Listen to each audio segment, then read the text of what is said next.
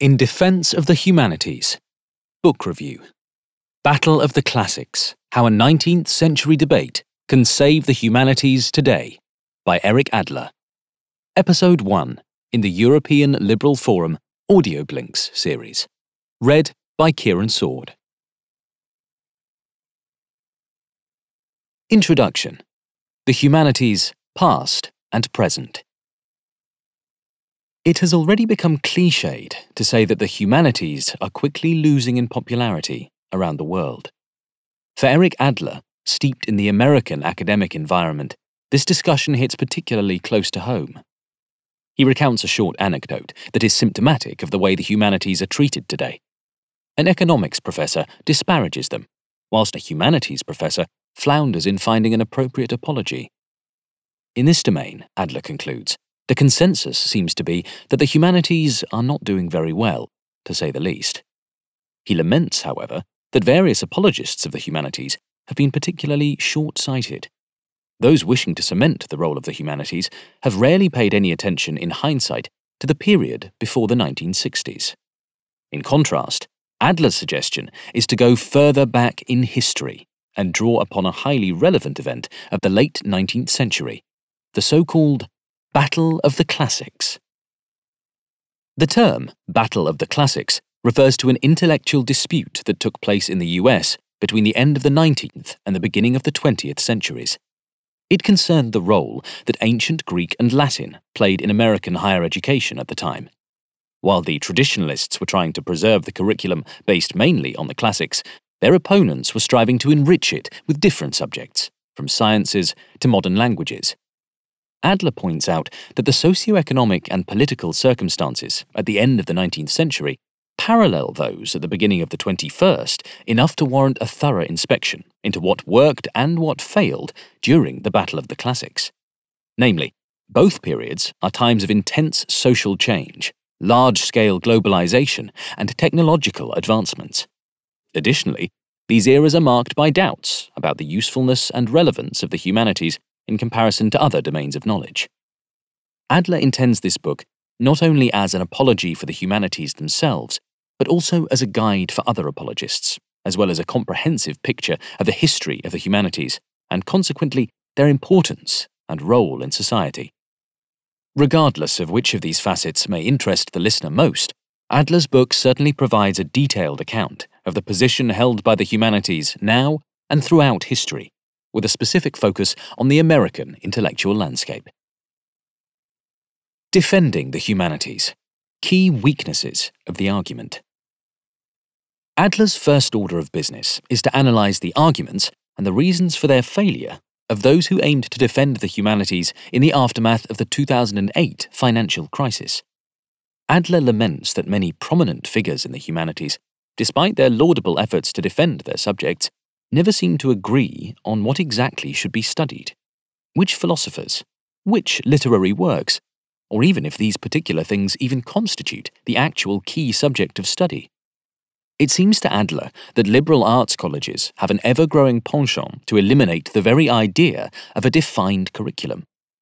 Adler points out that the roots of shying away from discussing particular content go as far back in history as the Battle of the Classics debates. Adler believes that therein lies the weakness of contemporary arguments in favour of the humanities.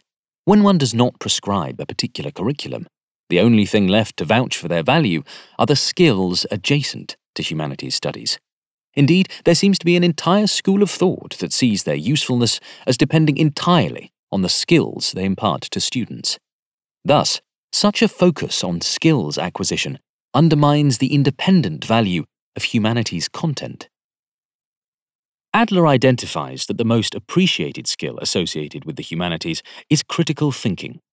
In the Western academic environment, countless professors and universities boast their course's ability to inculcate critical thinking skills into students, not to mention countless students and career orientation offices parroting and repeating this idea.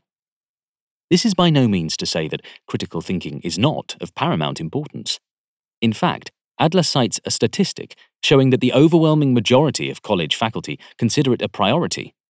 But then he points out that giving an exact definition of critical thinking, as opposed to other types of thinking, proves more elusive than one might expect. That is, however, not the only weakness he finds in this particular argument. In fact, its entire line of argumentation relies on the idea that only the humanities can offer the type of instruction that fosters the development of critical thinking. Yet none of the major proponents of such an argument have been able to deny other subjects their claim to providing critical thinking skills too. Adler's third point concerns all the skills related arguments made in defending the humanities, leading to humanistic disciplines' dependency on arguments based in the social sciences. Many contemporary apologists would easily turn to studies and statistics of psychology and sociology to prove the value of the humanities. This poses a double problem. First, it shows that humanists are incapable of demonstrating the value of their subject on their own thus achieving the undesired effect of casting even more doubt on the value of the humanities. Second, it gives the social sciences the power to end the humanities with any simple study that might find the humanities infinitely less useful than STEM subjects, for example. Adler concludes that these contemporary apologies lack the requisite weight to confer much needed stability onto the humanities right now, mainly because they are reliant on skills based arguments, but also because many are still quite uncertain about what exactly constitutes the essence and corpus of the humanities. Their ties with similar historical concepts are mostly disregarded, while adjacent terms such as liberal arts are taken to be synonyms. Brief History of the Humanities From Antiquity to the US Education System. In contrast, the concept of the humanities for Adler is inextricably intertwined with its long history. He thus devotes a lengthy chapter to the different attitudes and conceptions that have both formed the history of the humanities and been instrumental in the creation and consolidation of contemporary Western society. The modern humanities, as a set of academic subjects, being a rather recent development, many scholars consider their point of origin to be not so very distant in time. However, and this is of paramount importance to Adler's entire argument, this view divorces the humanities from their Renaissance and ancient counterparts. A short foray into the etymology of the word humanities serves to link the contemporary American academic environment to the world of ancient Roman patricians. Thus, humanities stems from the French humanité, which in turn is a translation of the Latin studia humanitatis, Although today we tend to regard classical antiquity as a unified whole, it is important to distinguish between Greek and Roman influences. Adler points out that many scholars mistakenly believe that the point of origin of the humanities comes from ancient Greek culture. However, while its ideals must have had a strong influence, the first mention of the term appears in the 1st century BC in one of Cicero's speeches, Pro Archia, in it, the famous Roman orator defends a wrongfully accused Greek poet, Archias, and refers to the value that the studia humanitatis, he also calls them artes liberales, can provide to society. Cicero championed and popularized the studia humanitatis, or artes liberales, as an educational idea, bringing forth intellectual and moral virtue, and thus being suitable for any freeborn person. While Cicero and other authors did not necessarily agree on which specific subjects to include on the list, this is not so important. Much more relevant is the fact that the Romans specifically considered the Studia Humanitatis to be non vocational and non utilitarian. Its primary purpose was instilling moral virtue into freeborn people. Another essential quality of the Studia Humanitatis was the importance given to particular content. Homer's epic poems and the Aeneid were staples that were optionally supplemented by works of other celebrated authors. Late antiquity and the early Middle Ages saw the consolidation of two avenues of education deriving from the Studia Humanitatis trivium, grammar, rhetoric, dialectic, and the quadrivium, arithmetic, geometry, music, and astronomy. The Studia Humanitatis also saw one of its core tenets disrespected by medieval European society, since institutions of higher instruction focused primarily on vocational training. The European world at the time had lost a lot of its knowledge of antiquity. The intellectual environment began to recover only in the 11th century with the rediscovery of Aristotle and the advent of the scholastic movement. Logic was praised as the most important part of philosophical dialectics, and its formalized study was launched. The Renaissance arose from the austere landscape of scholastics. Some scholars and intellectuals were turning towards the works of classical antiquity as early as the 13th century. They would later be called humanisti, humanists. Italian poet Petrarch was among the most important of them. Only at the beginning of the 15th century did humanists formalize their educational program, with the trivium as its key subject. As opposed to the scholastic appreciation of the quadrivium, Leonardo Bruni defined the new Studia Humanitatis as based on studying the literary works of classical authors. He saw it as best suited to impart the most fundamental contemporary subjects moral philosophy and divinity. This helped to bring up both the classical works themselves and the idea that Studia Humanitatis served to instill virtues. What united the Renaissance era Studia Humanitatis with their ancient counterparts was not only this moral emphasis, but also their advocacy for non vocational education. However, in establishing the Studia Humanitatis as the study of grammar, rhetoric, poetry, history, and moral philosophy, Bruni departed from the ancient ideals that viewed it as a comprehensive education and openly opposed subjects like the natural sciences or mathematics. This distinction and opposition between the trivium and quadrivium as educational ideals gave birth to the chasm that separates the modern humanities and STEM subjects today. Also stemming from this same time period is the distinction between the humanities and the liberal arts, which encompassed both the trivium and the quadrivium. The differences in the way the Studia Humanitatis was viewed in these different periods might be explained by a change in societal attitudes. While the Romans had a more global and expansive outlook, focused on contemplating the universe's perfection, Renaissance humanists were more individualistic and introspective, preferring the pursuit of their own perfection. A reactionary school of thought at first, humanistic ideals slowly began to make their way into higher education. By the time Harvard, the first American higher education institution, was founded in the early 17th century, the curricula of Oxford and Cambridge had already been sufficiently influenced to the point where these same ideals were being propagated in the New World. The colonial colleges demonstrated their heavy influence by Renaissance thinkers with an emphasis on moral improvement and the study of classical languages. These colleges drew upon Oxbridge curricula and thus also absorbed a heavy dose of scholasticism, still quite present at European universities. The Protestant Reformation was another factor that strongly influenced the evolution of American higher education in general and the humanities in particular. By the end of the colonial period, almost all US colleges required students to take moral philosophy courses. Their purpose was to impart the necessary virtues on a new and highly religious colonial American society. These colleges were, however, eager to keep up with the times, and they had incorporated influences of the Enlightenment e.g., establishing a chair of mathematics or including algebra in the curriculum by the end of the 17th century. Battle of the Classics, the core of the issue. All of this ultimately led to the Battle of the Classics at the end of the 19th century, an event in the history of ideas that Adler feels was largely misunderstood until the later decades of the 20th century.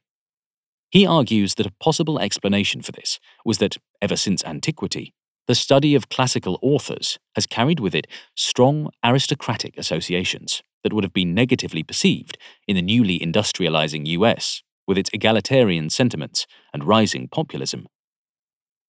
After the American Civil War and the rise of Darwinism, the intellectual faction known as the Scientific Democrats sought to dethrone the classical curriculum in favor of a more science based one.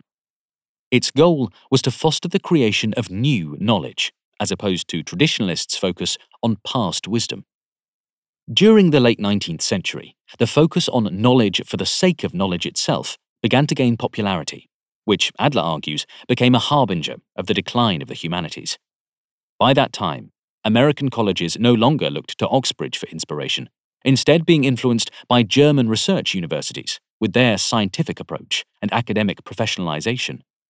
Indeed, the Germans pioneered a new discipline, a scientific take on classical studies. Altertumswissenschaft, the science of antiquity. This novel approach was brought to the US by Americans pursuing doctoral studies in Germany.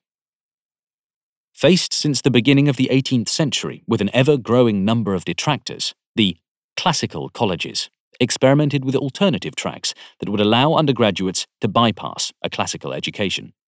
Such programs were becoming so popular in the mid 19th century that tradition oriented Yale felt threatened enough to publish the Yale Reports, which argued that its curriculum was superior to vocational training because it inculcated mental discipline. Adler deplores the sudden focus on a skills based argumentation in favor of the classical curriculum. Whereas the Renaissance humanist might have said that reading specific authors would instill moral values, traditionalists of the American collegiate system seemed content to reduce the classics problem to a matter of psychology. The passing of the Morrill Act precipitated the move away from classically focused higher education by providing more and more avenues of vocational training. The scene was completed by the emergence of American research universities at the end of the 19th century.